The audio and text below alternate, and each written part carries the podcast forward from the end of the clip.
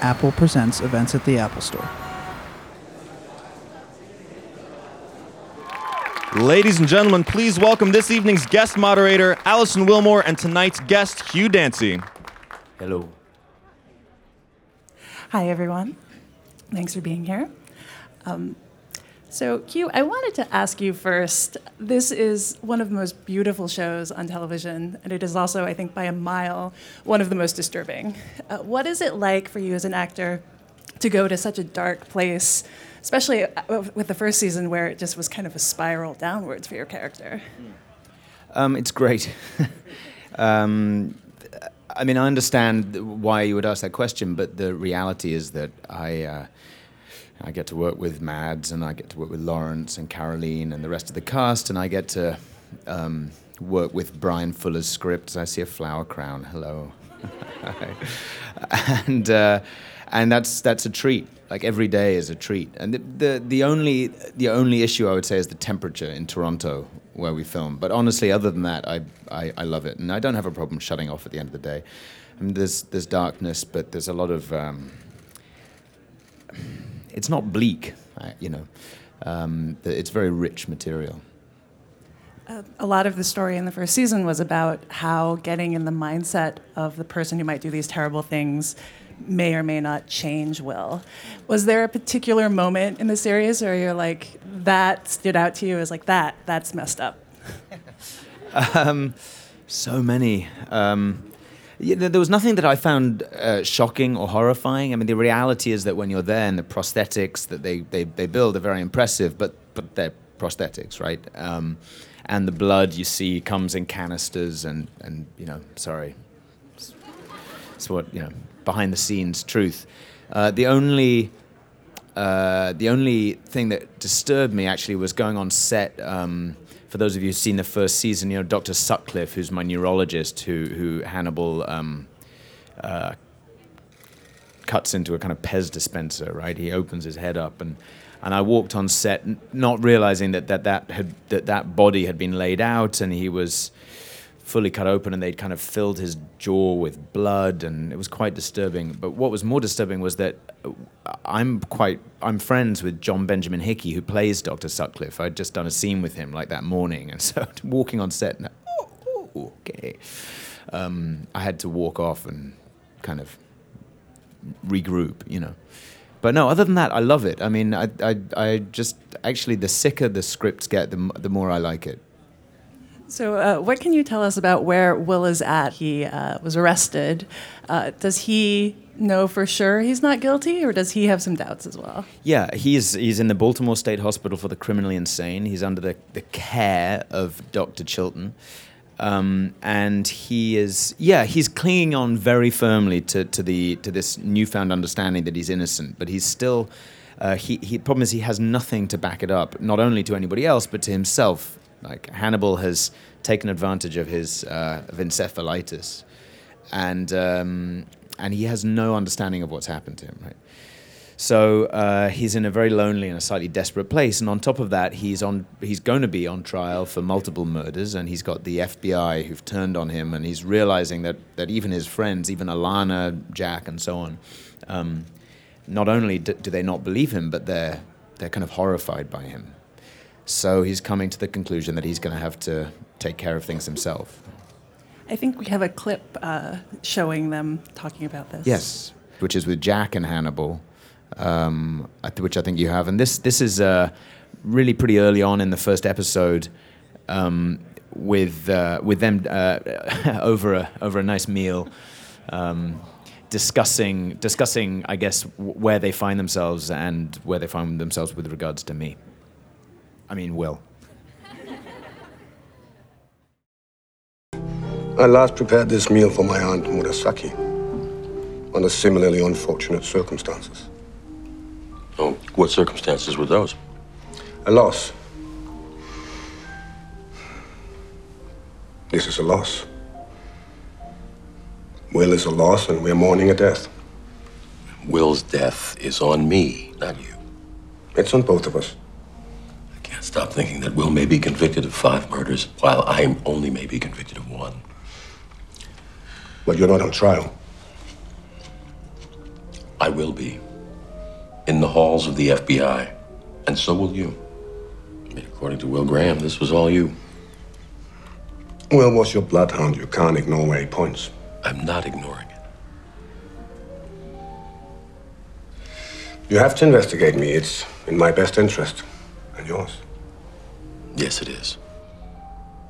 But I also can't ignore the fact that my bloodhound went mad before he pointed in your direction. We can't define Will only by his mad. We can't define Will at all.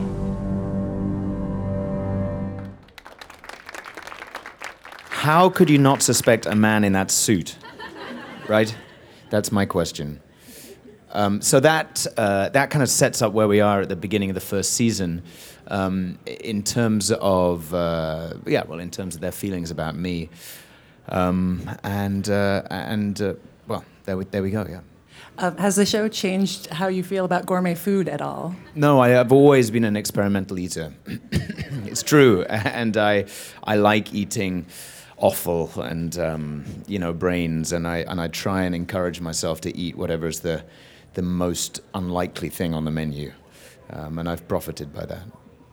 So, so where is Hannibal at in the show? We see that he's become, he's kind of taken Will's place, but uh, does Will really know for sure? Like, how, what does Will think of him at this point? What is their relationship like? Right. Well, uh, I mean, Will's pretty fed up, you know, um, and that uh, he, he's. I think he's still calibrating where he is with Dr. Lecter. I mean, when we first meet him, Will is, is basically emotional. I mean, he's he's uh, you know he's devastated as you would be.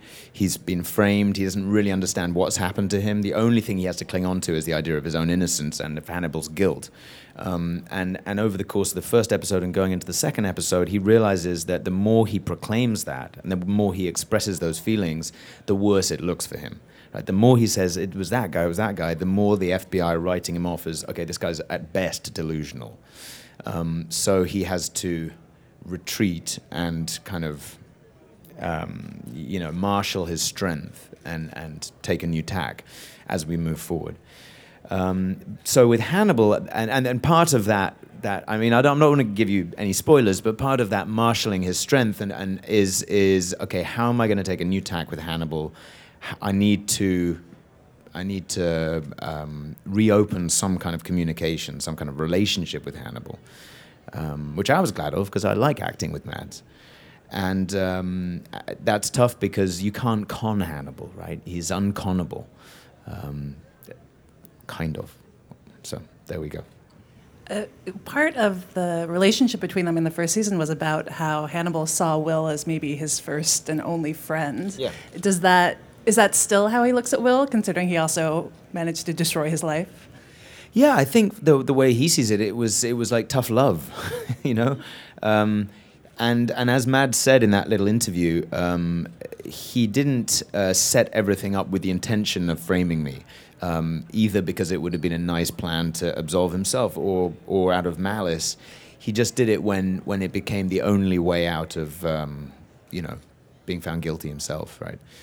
Uh, he wanted to uh, convince me that the side of myself I was running scared of was in fact the side I should embrace, and that for him was an act of friendship. And and as a as a kind of side um, effect of that, he would gain a friend also. And I think he still feels like that. In fact, I think that the vulnerability Hannibal has in the second season is exactly that that he's put his best friend in jail and he wants him back and Will begins to come to a point of understanding that and realizes that that gives him a certain amount of leverage. So I think we have a clip of the two of them together. Is there anything you want to say? no, just that this is um, this is uh, early on when I'm not so happy with him. Yeah. Hello, Will. Dr. Lecter.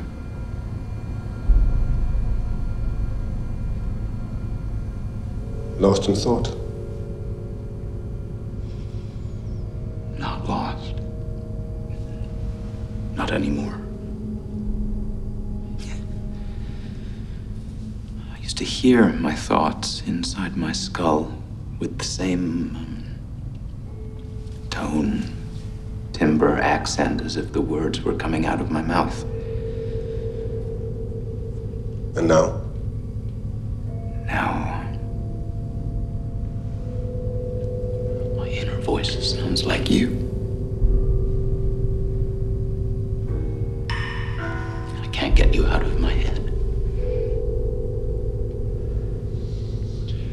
Friendship can sometimes involve a breach of individual separateness. You're not my friend. The uh, light from friendship won't reach us for a million years. That's how far away from friendship we are. I imagine it's easier to believe I'm responsible for those murders than it is to accept that you are. Sure is.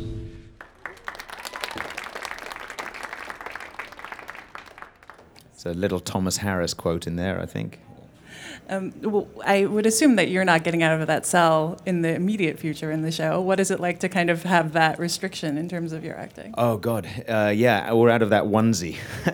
um, I uh, I thought it was. I mean, it was great, and it is kind of fun, and it, it feels like a real part of the uh, the language of the books and the movies. You're behind bars. You're in the, the you know in the onesie. It's it's very cool. But technically speaking, being in a ten by ten jail cell with only one open wall with bars in it is really restrictive and you realize like on day one the other thing is you film all your scenes back to back because they're like okay great well we've got will in this box we'll just shoot everything right now you know?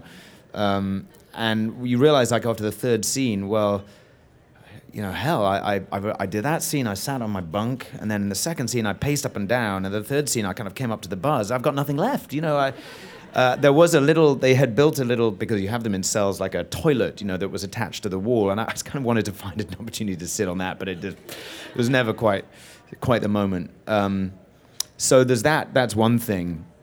And, uh, and, and now, in a sense, emotionally, that holds true as well, because Will is being, in the first episode in particular, being visited by a kind of roster of, of you know, Jack uh, comes to him, Alana comes to him, Hannibal comes to him, and, and, and other people as well. And he's playing out not identical but similar beats of you know I'm innocent I'm you know and and uh, so you have to I had to find ways to to kind of redirect that. And then the other thing the third thing is that so you're in the cell then there's the bars then there's the camera.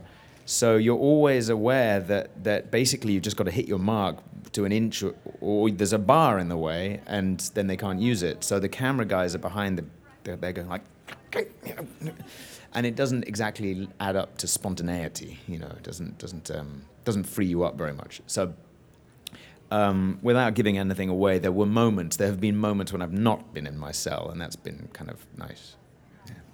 You mentioned this a little bit before, but uh, can you tell us a bit about where your character is at with uh, the other characters? It seems like Jack is is pretty quick to believe in his guilt. Uh, is that true? And what about uh, you know Alana and the others? Yeah, there's a debate going on uh, at the beginning of the season as to whether I'm a, an intelligent psychopath who has deliberately and coldly gone about creating this this situation, and that my whole story about you know blackouts and so on is an elaborate ruse or whether whether in fact I did these things but I was unconscious when I did them. Like those are the only two options that are being discussed. Um, so so Alana, for example, is uh, adhering to the second view and urging me to, to defend myself and, and get you know get legal defense and so on. And I'm basically saying, well, really, do you think that's supportive? That that I just did it. I like I didn't mean to. Um, so, so uh, yeah, as I say, um, Will's going through this in a different way with different people, but he's rapidly coming to the conclusion that he's not going to get any substantial support from anywhere but himself. Yeah, there's a, there's a certain kind of ruthlessness that's coming that's coming through to Will. Right, um, he he always there was something he was frightened of in the first season about himself, and he's coming to the conclusion that he's going to have to face up to and embrace that side of himself if he's gonna if he's gonna get anywhere. So, uh, showrunner Bryan Fuller is known for having these really distinctive visual style to his shows, and this is no different. It does have this, in the first season, it had a very nightmarish quality, uh, but very poetic as well. Now, Will is no longer suffering from encephalitis. Has that changed those qualities, or is that still part of the show? Well, I think that Hannibal has kind of, um, as, as he says in that clip, is now inside Will's brain. And and in fact, you know, I, I don't know exactly at what point Will was supposed to have been suffering the, the onset of encephalitis, but but the symptoms didn't arrive to kind of halfway through the first season. My feeling is that his brain was already, um, you, you know, inflamed in a different way from birth, and, um, and and and certainly within the confines of the jail.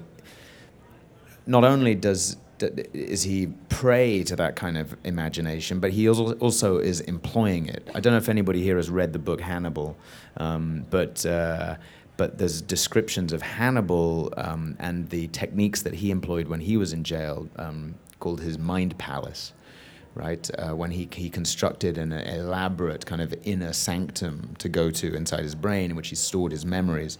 So we, I mean, in a very, very minor way, took that idea that Will can can use his imagination um, as a as a place of retreat to like shut out Chilton's stupid babbling and or whatever it might be, um, and and go and, and to kind of a, a place of meditation and and what happens just as the stag started to invade his dream life in the first season, so his place of calm in the second season starts getting invaded to a certain degree by this bleaker imagery.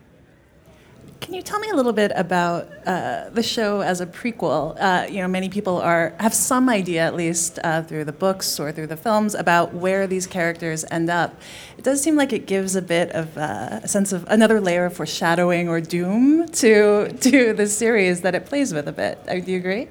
Yeah, I would say so. I mean, oh, but but then again, you know, in in Red Dragon, uh, in which describes the you know, uh, Will Graham and Hannibal for the first time, you get maybe 15 pages worth of backstory, um, and you learn that Will put put Hannibal away.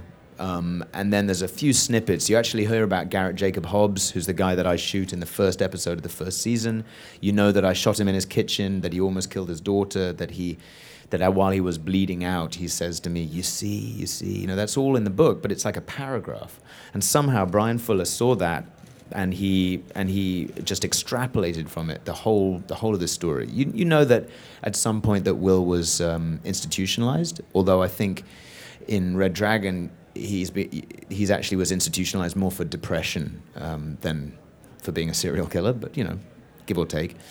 And um, so uh, yeah, we we took a very small amount of information and deepened it and and darkened it. I think that's that's certainly true. Yeah.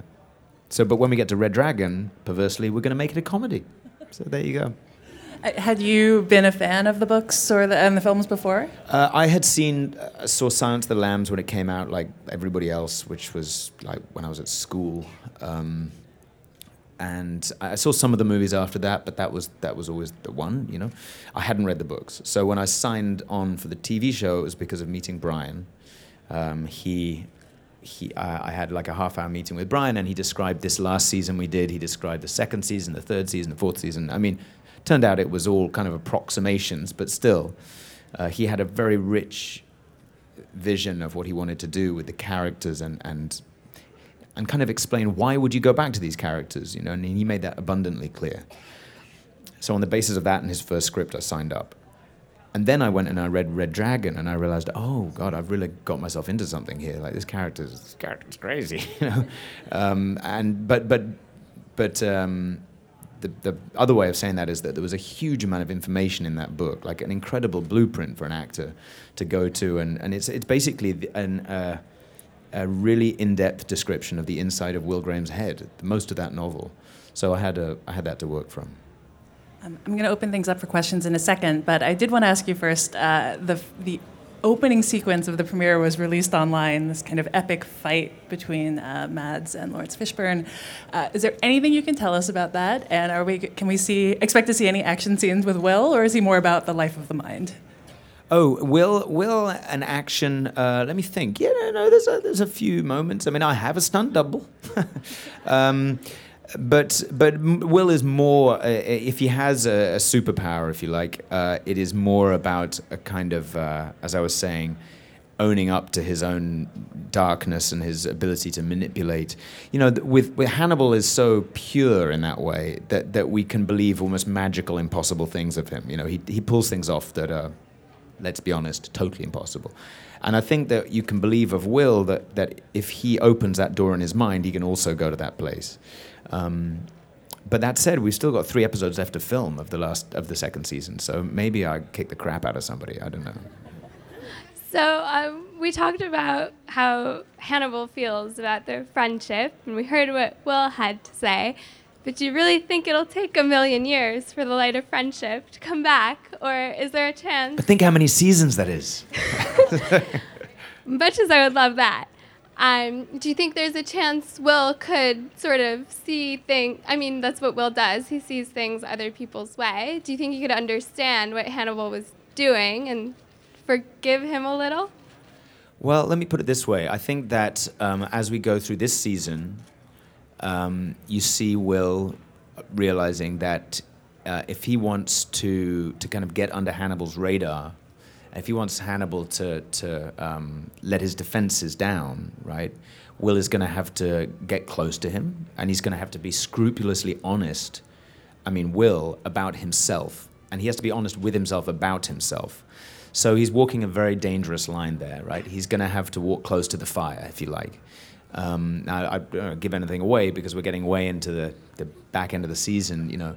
But um, but uh, yeah, the the only chance he has uh, really to not so much to clear his name, but to reset his life and everything that he's lost in terms of his innocence. I don't mean like in court. I mean you know his pure innocence um, is going to involve re-engaging Hannibal. Okay. Thank you. Hi. Hi. So, um, a lot of shows have come up, like shows that hinge on violence or violent themes, have often come under fire for you know, falling into certain traps. Like the violence is very gender based, or in a problematic way, or it's sexualized, or it's gratuitous. Hannibal has very elegantly managed to dodge those traps, I feel. But I was wondering if you could maybe speak to, you know, as an actor, how you approach, you know, acting in pieces or choosing projects that hinge on violence and the politics of violence, how you approach that in your work. If that's not too weird a question. No, no, I don't think it's a weird question at all. I think it's a good question. Um, I I think that uh, uh, well, first up, I have no I have no innate problem with violence. Um, I mean, in entertainment, I don't think you, you're not going to get away with it, get away from it. Suddenly, you might get away with it, but you're not going to get away from it.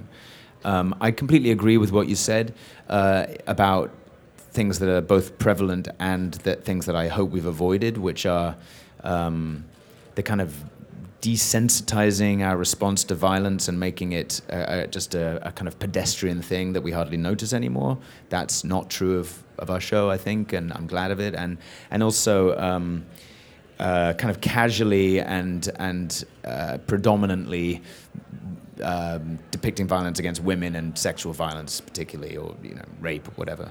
Um, that's just not something that we do, and, and I can't take credit for that. But, but I didn't write it, but I'm kind of glad and happy that that is the show that I'm part of. For me. Um, I, I, I'm, I'm not interested in in violence as a kind of a cheap tool in storytelling, right? As a well, we'll we can just get there quicker if we just like blow this guy away. You know, like people love that, right? You know, um, I think that what's interesting to me is the consequences of of violence and you know emotional and otherwise, and that's kind of what this show trucks in. Um, the the the aftermath of violence, even in its depiction of violence itself. You, you, there, there is obviously, I mean, I shoot Garrett Jacob Hobbs in the first episode, but the, that the, it's not there because we want to see somebody get shot in a kitchen. It's there because we want to see the entire season that, that, that comes out of that. Yeah, I didn't hear what you said, but I completely agree with you. And, um, and, uh, and, and physically, the aftermath of violence in, in the tableaus that, that are created, you know, these, these preposterous and, and obviously beyond the bounds of, of reality in a sense, but these crimes that we depict, and then the, the, um, the quite beautiful imagery that, that comes out of that. So that is, uh, that's what interests me. What do you think about this poster? Because you look so scary. but I believe you are a very cool, nice, and funny guy. Then one more, uh, I love Laurence Fishburne, but I believe he's like uh, you know like you, funny and nice guy. So how's working with him? Thank you. Yeah, um, thank you. Um, well, I like the poster too. I got to wear the mask, right? The mask is great. Um, eh, although a little claustrophobic. Um, I think that the, the line, right, embrace the madness, kind of goes back to what I was saying about re engaging with Hannibal, and that is the, that is the theme of the season. but basically the mask is cool. And uh, so, uh, yeah, I like playing a character who's not very nice. I mean, I like Will, I, I, I, really do, but but I like that he doesn't he doesn't engage in the normal social, you know, oh hi, how do you do? You know, he's just does he's has no politeness, which I enjoy. Um, and uh, what else? Oh, Laurence Fishburne. He's a super super cool guy, really really sweet guy. Um, I was very kind of thrilled to work with him when, when I heard that he was going to maybe be involved. And like you, probably I've watched him since Apocalypse Now. I mean, I wasn't I wasn't watching movies when Apocalypse Now came out, but you know, I've seen him in great films for years, and he's just a nice, humble, cool guy.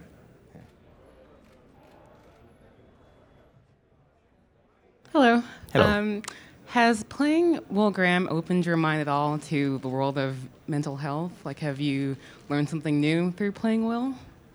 Uh, I would have to honestly no.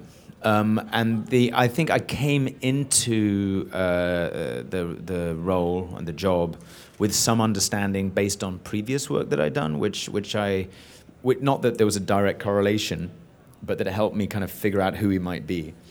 Um, but but Will's uh, Will's own predicament, uh, and particularly the encephalitis, is a bit like the violence um, and so much else in the show is is really very heightened. I mean, like our job as actors, I suppose, is to find a way to believe it and make it real and allow you to believe it, so that the other stuff can take off. Um, so if I'd been there, like reading medical textbooks and calling Bryan and saying, like Bryan, are they just like nobody would do this, then that would not have been very helpful. Um, I, I, mean, to answer, to go back to what I was saying before, I, I did, I, I, kind of thought early on about uh, the notion of a, of, of somebody who's in, on the opposite of being on the autistic spectrum. That's the way I envisioned him, right? There are people who have, have no ability to read other people and, and who are very much shut off and have no control over that. And, I, and then there's us, so we consider ourselves, most of us, um, called neurotypical people, right? To be down one end of that spectrum. I, well, what if, the, if we're just all at the middle of the spectrum and it extends in the other direction? There are people who have quite the opposite problem, and I believe this to be true. Like, um, probably a lot of people that self-identify as being psychic or whatever, people who can't control the information coming through to them and read the different uh, pieces of information coming off all of us all the time uh, in a much more porous way. Um, and then if that person happened to be particularly attuned to a serial killer, you know, that would be Will. So that's how I thought about it. So we know what happens to Will uh, in the books with Dolarhyde, and so I was curious if that was something we were ever going to have to, I would say, dread, because I would hate anything to happen to Will in the series if we were, if that was something we had to worry about. I can't stop you worrying. um, I, I don't know is the honest answer. I mean, we're definitely going into, I mean, you know, God willing, right? If you all actually watch it and don't illegally download it, that would be good. That'll give us a third season. Um, the the we'll go into Red Dragon, but but I think you know as we as we get further and further into this world that we're creating, it's still Thomas Harris's world, but we get a little bit more elbow room. Um, and you'll see some characters coming in in this season that you may have read about, you know, um, the Vergers and so on. Um, and Bryan is able to, I think, I don't want to say take liberties, but but you know, in, invest his own creativity in it. So I hope that by the time we get to Red Dragon, we'll also be able to do our own thing because a lot of people have read Red Dragon, and if suddenly we were just like following the exact chapter by chapter layout, well, that would be no fun. We've spent two years trying to surprise everybody, so um, and that includes me. So I, am gonna. It's a slight cheat, a slight ducking of the question, but but I I don't know. Um, I, listen, I also would like to think that if we do get to that story, there'd be life for Will Graham in the story afterwards. So we'll see. Hi. Hi. Okay, I'm just gonna take my chance right now. I made you a Will doll. Oh. If I could give it to you. Yes, please. Yes. Thank and you. I actually so do have kind. a question too. oh, thank you. This is season one, Will. Yes. Season two will come up next. Okay, I do have a question. So this show is very gruesome and very dark, But we've seen in the DVD that there are bloopers in when you guys were filming this. How often does this happen, and who usually get like breaks out of character in the cast? Well, I've got to say that since we realized at the end of season one that they'd made a blooper reel, I've noticed in season two that I think people are trying a little harder to get on the blooper reel. and I can't claim to be completely innocent there. because you want to be on the blooper reel, you know. Um, uh, but I would have to say Scott Thompson, um, right, who plays Jimmy Price. Uh, Scott is a very funny man. And um, I don't know if any of you've seen him on the Colbert Report uh, over the last few weeks during the Olympics. He went out to the the Sochi Olympics as uh, Colbert's as his buddy, right? Yeah, a buddy Cole. Um, it's extremely funny, and and he, he's he's a he's a brilliant guy, but he doesn't make it easy sometimes to keep a straight face. Thank you, thank you for the doll. I'll give it to my son and freak him out. Um, I guess I was wondering about last season while you were filming. Were there any scenes, I guess, to you in particular that stood out as being very like memorable to film, like either intense or f- something funny happened, or? Yeah. Um, you know, uh, the I, I really liked filming the scene, uh, which I thought was going to be difficult, and it was in some ways, which is in Hannibal's um, dining room. When I show up with Gideon, I'm full blown encephalitis. I think it's Garrett Jacob Hobbs, right? And I've, he's sit down at the end of the table. There was something about that scene that was fun because it was quite kind of a tightrope. It, it felt fairly extreme because I'm going through a full meltdown and. Um, I think it was Mads' suggestion quite late in the day that we should do a full take with nobody at the foot of the table as well, which which makes that if you see the final scene cut together, there's a moment when I say, "What do you see?" and he turns around and says, "Well, I don't see anything," and there's nobody there. So we were kind of uh, ever so so slightly. I don't want to say making it up as we went along, but I know that Bryan had Bryan had incorporated the idea of my hallucinating Garrett Jacob Hobbs in place of Gideon. That had been a fairly late addition, so it all felt kind of fun and, and you know of the moment. And weirdly, sometimes the scenes that you go in thinking, oh, this is going to be so intense, I don't know how I'm going to get through it, they're, they're just really funny and really easy, and, and it kind of ended up like that. Yeah, I also like the scene in the, in the first episode when I'm in the bathroom and Laurence comes in and just screams at that poor guy. Like, use the ladies' room, you know, because the poor, the guy, he was an extra, and he, I mean, he almost just peed right there. He was just, he had no idea what was happening. All right, everyone. Uh, season two of Hannibal premieres tonight on NBC at 10 p.m. Can I get a round of applause for Hugh Dancy? Thank you for coming.